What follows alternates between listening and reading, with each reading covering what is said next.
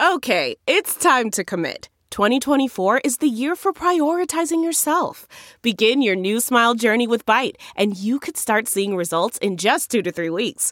Just order your at home impression kit today for only $14.95 at Byte.com. Byte Clear aligners are doctor directed and delivered to your door. Treatment costs thousands less than braces. Plus, they offer financing options, accept eligible insurance, and you can pay with your HSA FSA. Get 80% off your impression kit when you use code WONDERY at Byte.com. That's B-Y-T-E dot com. Start your confidence journey today with Byte.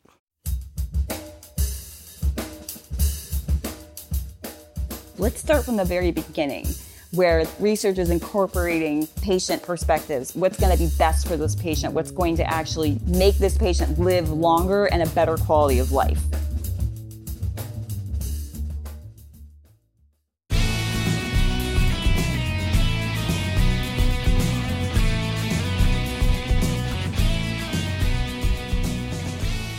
From Offscript Media, I am Matthew Zachary, and this is Out of Patience.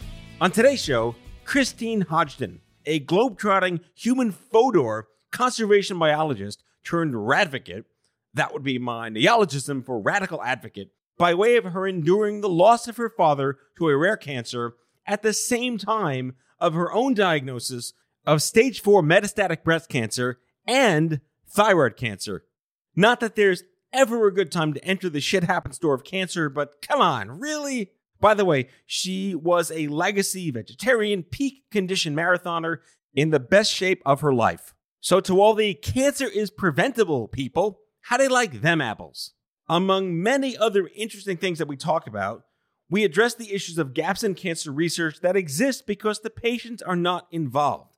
Guys, we're the end user might make sense to give us a seat at the table to help you make the sausage that might one day course through our veins in the hopes of not dying. I think you get the gist. Enjoy my chat with Christine Hodgdon.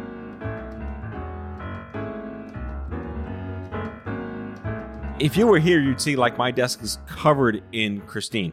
That's endless, so funny. endless fodder. It's like a Dexter's Lab forensics with the string and the push pins.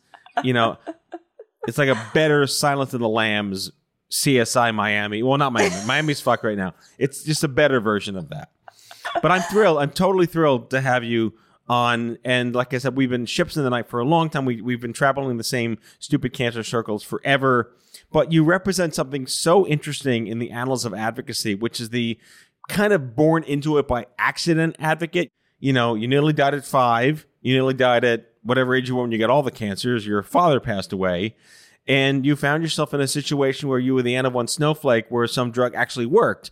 But I, I always like to talk about metastatic cancer because no one does, and it's this like redheaded stepchild of breast cancer, and everyone thinks it's a thing. And so when you first walked into that shit happen store, you know, thyroid's kind of like the added bonus. Was it Yep. the least likely thing you ever expected to happen in your life? Actually, it wasn't because I feel like a lot of people experience this when they lose a parent young. I and my brothers all felt like we were all going to die young. We had this sensation that, like, okay, you know, well, if it can happen to my dad, it can happen to us. So I had always kind of thought that I would probably get cancer, which sounds really strange, but it's true. So when when I was told that I had breast cancer, it was still it was still a shock. You know, of course, because you you can think one thing, but then when it actually comes down to it, it's really scary. So I was it wasn't the last thing that I thought of. It was just kind of I just felt like, all right, well, well, now I have to move forward. Now I'm going to have to like, it was just like I saw the whole fight laid out ahead of me. And I know a lot of patients don't like to talk about it as a fight, but you are battling something. I mean, I, you know, it was, I knew it was ahead of me because I saw my dad go through it. And we had some really uncanny parallels with our cancer diagnosis, but it wasn't the last thing I thought of. No. I wasn't surprised. I feel like that is a a um a, a very cockeyed, cynical predisposition of bring it on. you, Yes. you walked into it like just whatever. You, I mean, you're 34. I was 21. Like we're in such a different mindset at our age. Yeah. So you you had this sort of sense of uh, I'll say pseudo vulnerability that most 34 year olds don't normally have. Yeah, and I wouldn't have had that if I hadn't lost my dad. Right. You know, it was he had died 6 years before and I would not have had that. My life was like so perfect before my dad um, got sick. I really thought that you know, I thought every good things happen to good people and that's how the life that's how life works and that's how the world goes. And it was like, no, that's not true at all. So, yeah, once I had that experience, it it did sort of it put like a like you said kind of like that cynical filter on Right. everything Yeah. but you know i think for me it, it served me well that i really did walk into i was very healthy when i got diagnosed which sounds funny it's like oh you were healthy when you got diagnosed with metastatic breast cancer yes i was very healthy i had been a vegetarian for 20 years i had exercised you know run half marathons at least 12 half marathons i think at that point. and I was training for a triathlon. You know, like I was just in the middle of my, you know, I was in my prime. And so um, when I got diagnosed, I was super healthy, which really did. And I had this attitude like, bring it on. And my mantra was, I'll make you my bitch, which is so terrible. That sounds very, um, you know, this was five years ago. So this is before the Me Too movement. I probably wouldn't be using the word bitch now, but I remember going on a run, running while I knew I had cancer. It was before I did any of my treatments. And I remember coming home and taking a picture of my watch, which showed like an eight minute pace. I had just run three miles. And I said, you know, the whole time I had this mantra of, I will make you my bitch. And it felt really good. You know, it felt good to be, to be like this badass who was going to take cancer on. Now, I feel a lot differently having gone through it. It's it's really different when you're metastatic, you know, because you're you're in treatment indefinitely. There's not really an end in sight, and I think that's why patients are sensitive to the word survivor.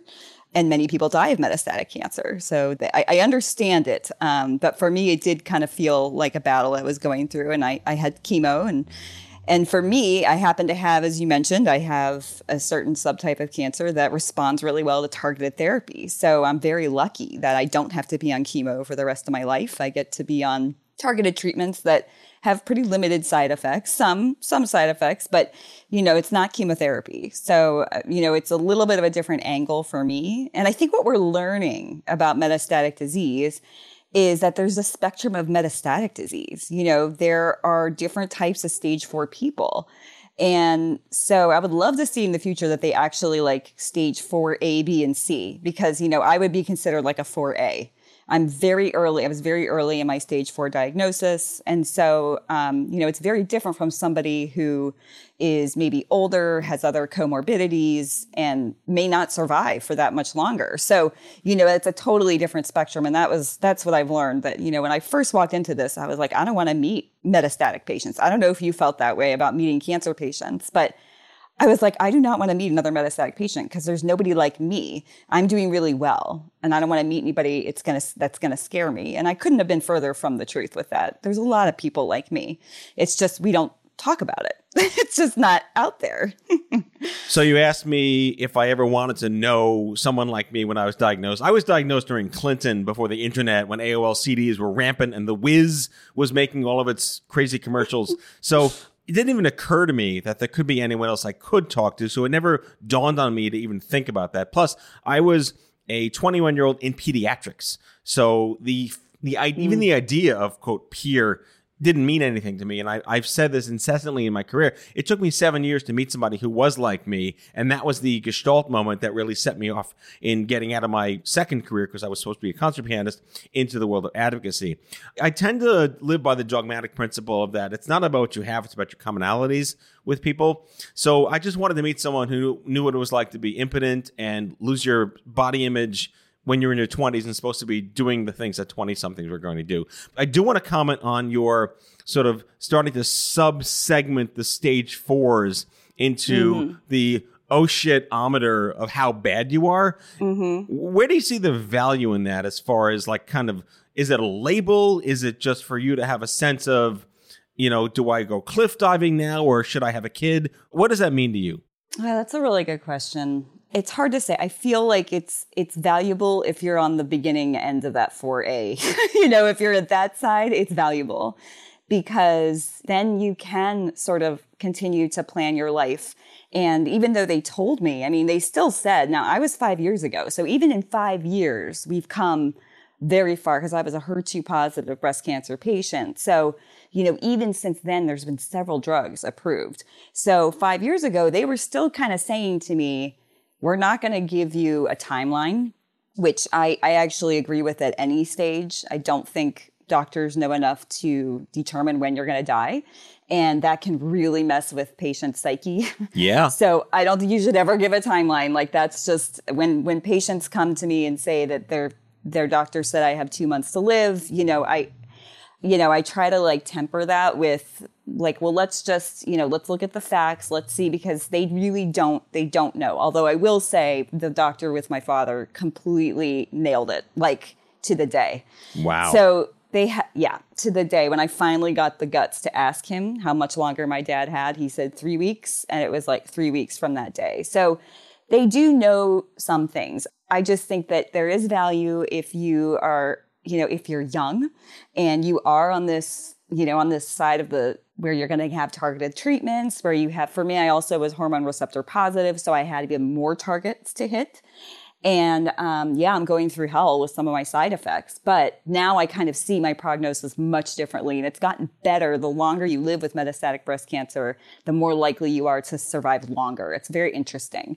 So I didn't know any of that when I first got diagnosed. I just thought I was going to die you know, I figured, okay, I got diagnosed de novo, meaning from the very beginning I was metastatic. And it was around the same time my dad got diagnosed, and he, you know, was diagnosed in June and died in September. And I thought, well, I'll just follow that same track. I'll just do chemo and then it probably won't work and then I'll probably just die. But then as I started doing the treatments and learning more, I realized like our cases were actually vastly different he had like a rhabdomyosarcoma is what it was called and so very rare and it's usually in pediatrics. It's right, usually yes, it is. not yeah. So he was 57 when he was diagnosed with that and they i still follow that and they still don't have much you know they don't they still don't know much about it and what to do with it. And um, so that was you know he was literally he was like a stage 4c he came in like very late in the game, you know. And so, I mean, while it would have been very painful to hear, like, okay, he's a stage 4C, this means that, you know, you only have a couple months to live. It's hard to say if I would have reacted well to that, but I, I kind of feel like patients deserve the information. If they don't want to know it, then they can say, I don't want to know. But, you know, it, it would have been nice to know that that was going to be the last three months maybe we would have done hospice. Maybe we would have done palliative care, you know, instead of putting him through scan and chemo and tests. I mean, he, his last three months of life were, were awful. So, you know, maybe that would have helped us put it in perspective and just say, okay, let's wrap our brains around this.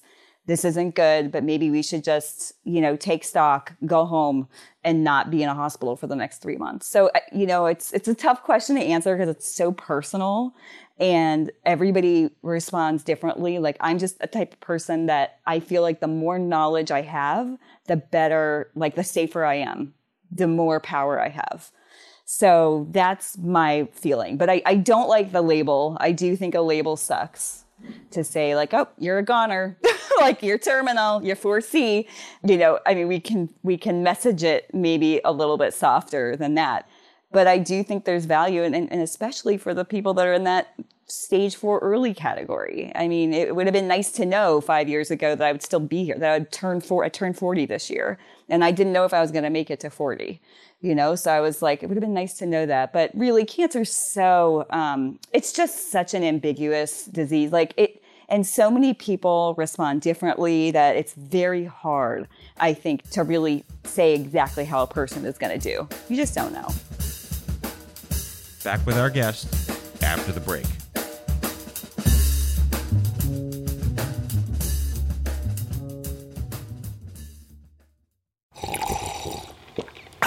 That's not just the sound of that first sip of Morning Joe. It's the sound of someone shopping for a car on Carvana from the comfort of home. That's a good blend. It's time to take it easy, like answering some easy questions to get pre qualified for a car in minutes. Talk about starting the morning right just like customizing your terms so your car fits your budget. Mm-mm-mm. Visit Carvana.com or download the app to experience car shopping the way it should be convenient, comfortable. Ah. Delve into the shadows of the mind with Sleeping Dogs, a gripping murder mystery starring Academy Award winner Russell Crowe. Now available on digital. Crowe portrays an ex homicide detective unraveling a brutal murder he can't recall. Uncovering secrets from his past, he learns a chilling truth. It's best to let sleeping dogs lie. Visit sleepingdogsmovie.com slash Wondery to watch Sleeping Dogs, now on digital. That's sleepingdogsmovie.com slash Wondery.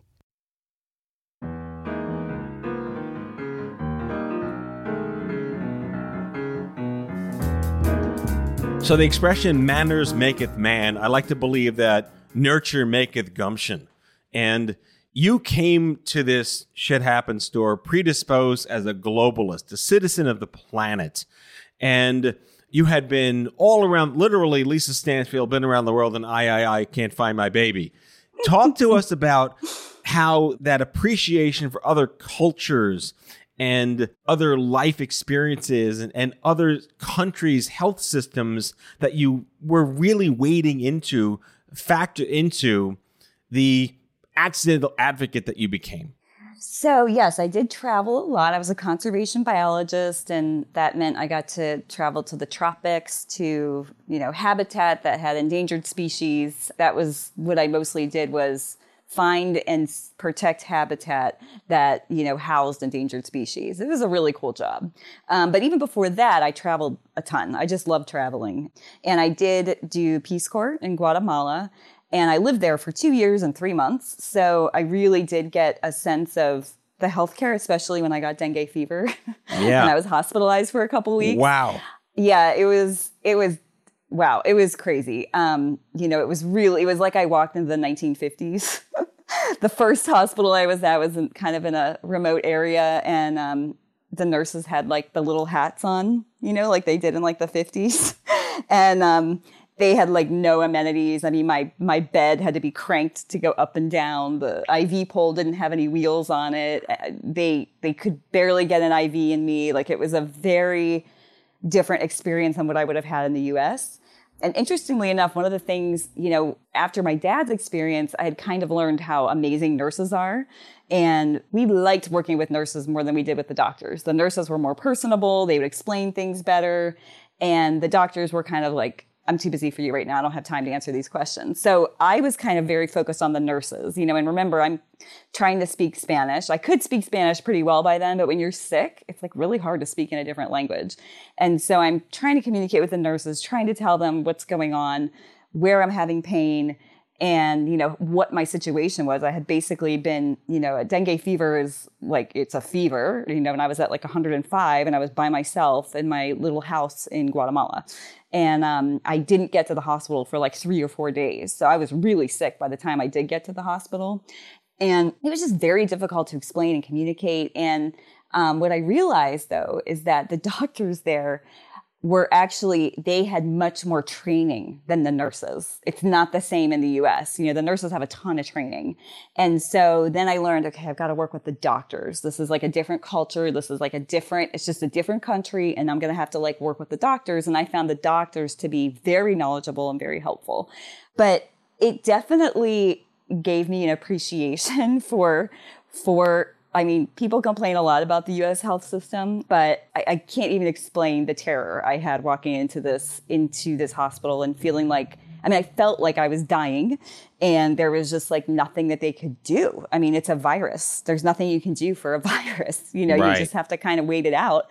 And I was severely dehydrated and and what happened was they told me we're going to have to remove your gallbladder. Actually, I remember I was sitting after they'd done the, you know, uh, a, like an ultrasound because I was having so much pain. And I heard the woman say, tu vesícula está inflamada.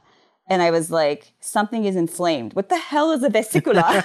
she's like, she's like, it's a gallbladder. And I was like, wow, you know, I would never have learned that. It was just kind of funny because I never learned some of these words. Like, why would I learn the word gallbladder? Right, you know, yeah. like, and so I knew like lungs and heart, but like I didn't know all these like technical terms. So it was like this whole world of just, you know, different language, different, different healthcare system, different nursing, different doctors.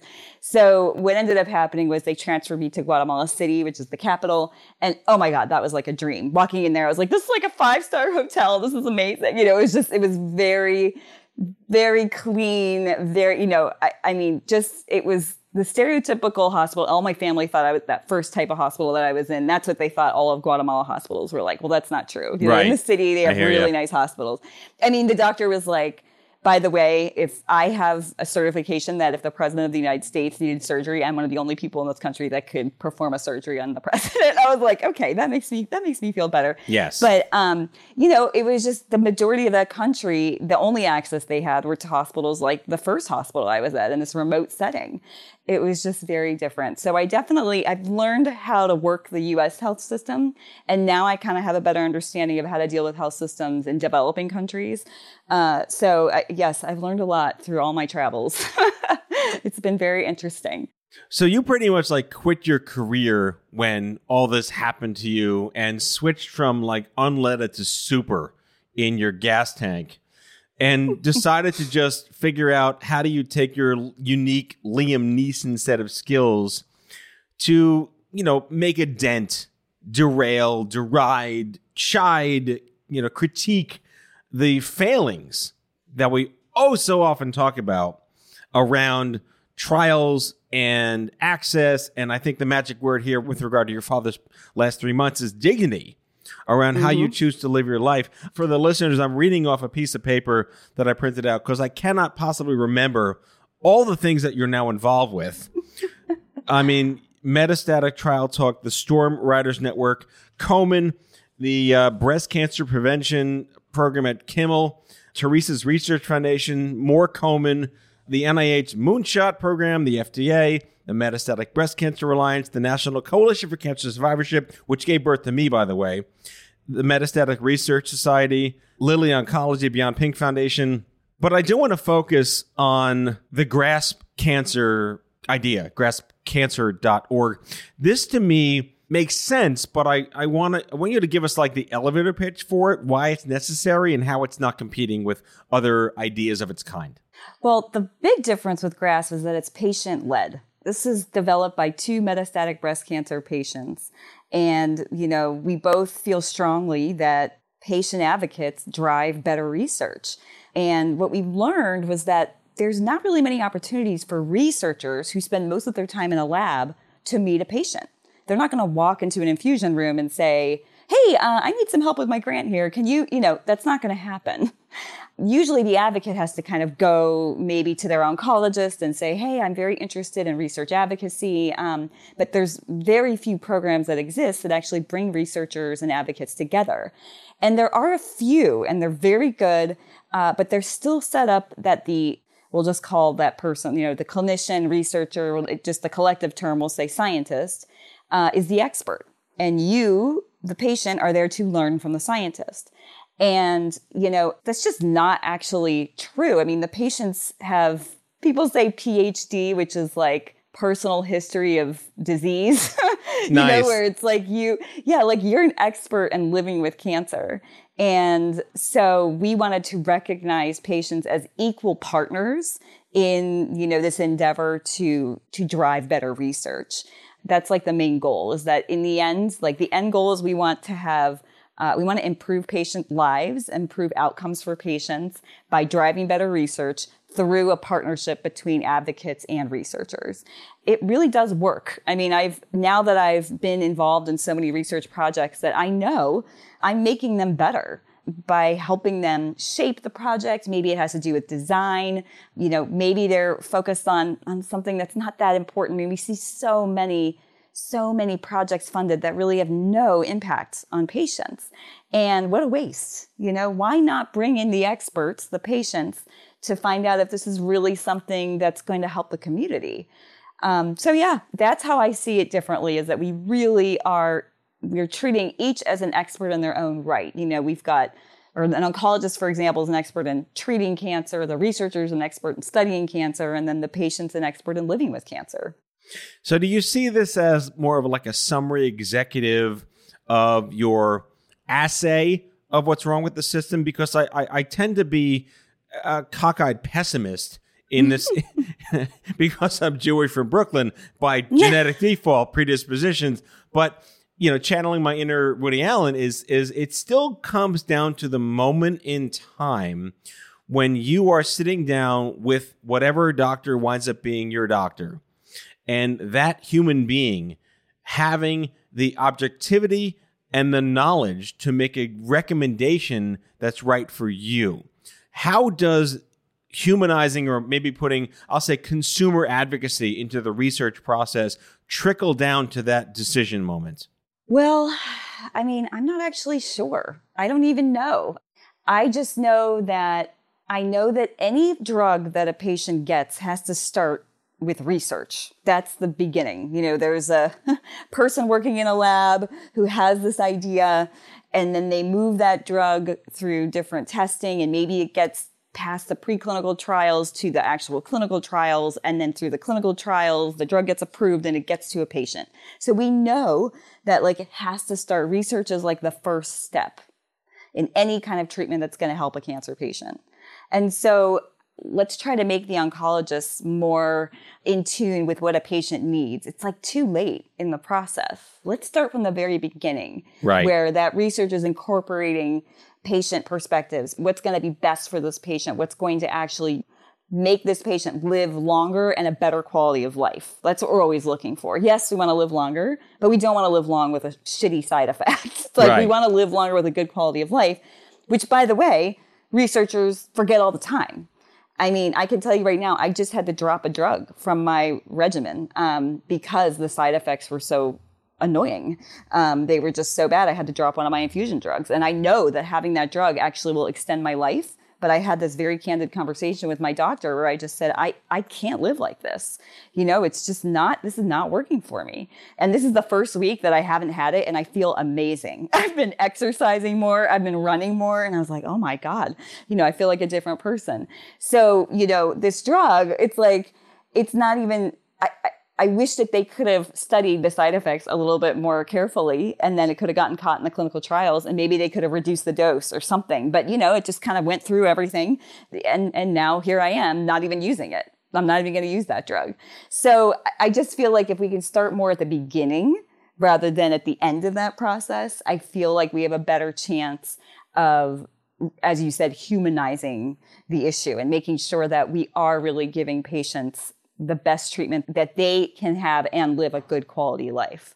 Who knew that the best doctor on what's right for you is yourself? Who knew? Who knew? Yeah. You know, it's catching on. The doctors, I mean, the doctor oncologists I work with, you know, and I do this all through social media. That's a wonderful way to meet researchers and doctors all across the country. It doesn't have to be in your own community. And it's catching on. They they know, I mean, they're recognizing how valuable that patient perspective is and and knowing the patient does know their body. They know a lot. It doesn't mean that they know everything. You know, it's not it, I definitely don't have the same education as my oncologist, but it, it's a partnership. You know, we're working together. I can tell her, you know, what works for me and she can tell me what works from the data. And, and then we kind of negotiate and we move forward. I mean, that's how it should be. It's a lot of people don't have that though. They do not have these conversations with their doctors. The doctors are kind of the, the person in charge dictating what happens. And it's a shame, you know, that's really a shame because there's so much that could come out of, of actually talking with your patient as a person. Christine Hodgdon is a stage four metastatic breast cancer survivor, wizard, renaissance, magic advocate. You can learn more about her at thestormriders.org, at graspcancer.org, on Twitter at Christini513. You're a WeGo Health patient leader and apparently the most interesting survivor of Guatemala I've ever had on the show. Thank you so much for coming on Out of Patience. Thank you. That's all for today, folks. If you like the show, be sure to subscribe, leave a review, follow us on social, and tell all your friends to listen. Out of Patience with Matthew Zachary is a product of Offscript Media. Our executive producer is Matthew Zachary. Our senior producers are Jen Horangeff and Andrew McDowell. Darren Tunn is our production intern. It is recorded, mixed, and edited by Matthew Zachary. Our theme music is by the Mike Van Allen Quintet and by Mara. For advertising and media inquiries, email media at offscript.com. Hit us up at contact at offscript.com to share comments, feedback, and make guest recommendations. For more information, visit offscript.com.